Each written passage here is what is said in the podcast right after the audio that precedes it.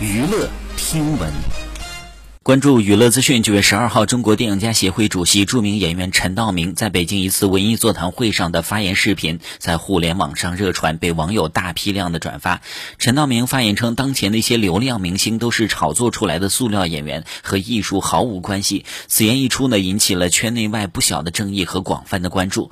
在这次的座谈会上，陈道明一针见血的直接批评说，所谓的明星，他们不是文艺界的，他们是流量界的，他们是被包装炒作出来的。塑料演员虽然在这个行业活动，但是影响了许多优秀创作的名誉和声誉。同时，陈道明还指出，看不起很多拍古装剧的导演，认为他们审美肤浅。原因是这些导演在拍戏时不看重演员的演技，光是顾着让画面养眼，只选颜值高的。毫不客气的评价，这是文化的退步。好，以上就是本期内容，喜欢请点击订阅关注，持续为您发布最新娱乐资讯。